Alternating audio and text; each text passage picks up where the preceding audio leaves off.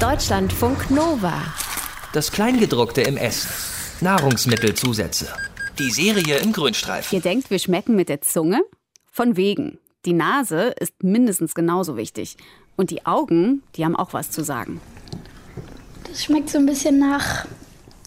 Ein bisschen nach Zitrone. Mal hier probieren. Weiße ist sauer. Grün.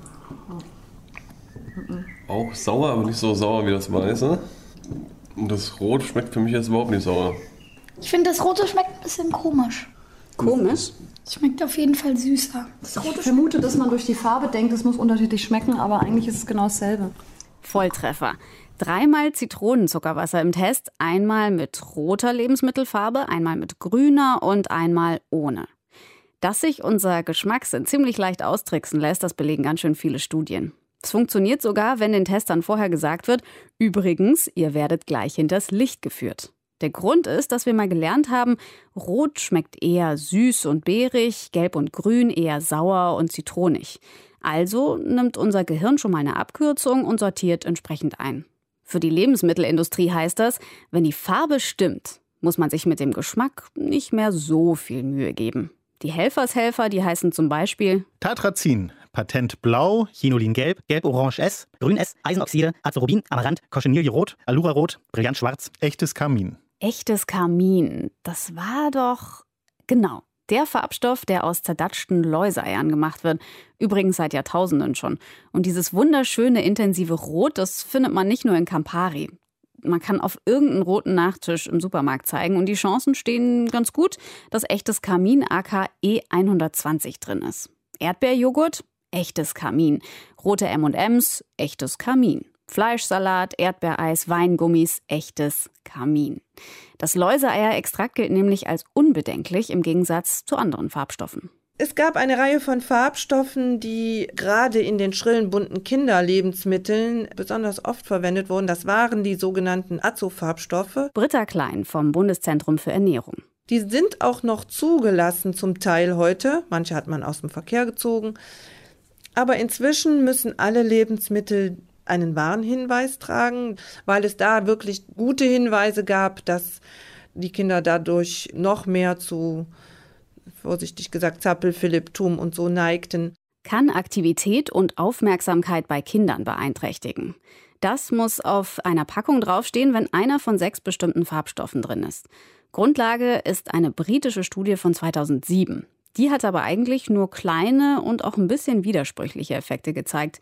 Der seltsame Kompromiss der EFSA, der EU-Lebensmittelbehörde, war, für ein Verbot oder eine Einschränkung reicht's nicht. Aber ein Warnhinweis, den lassen wir springen.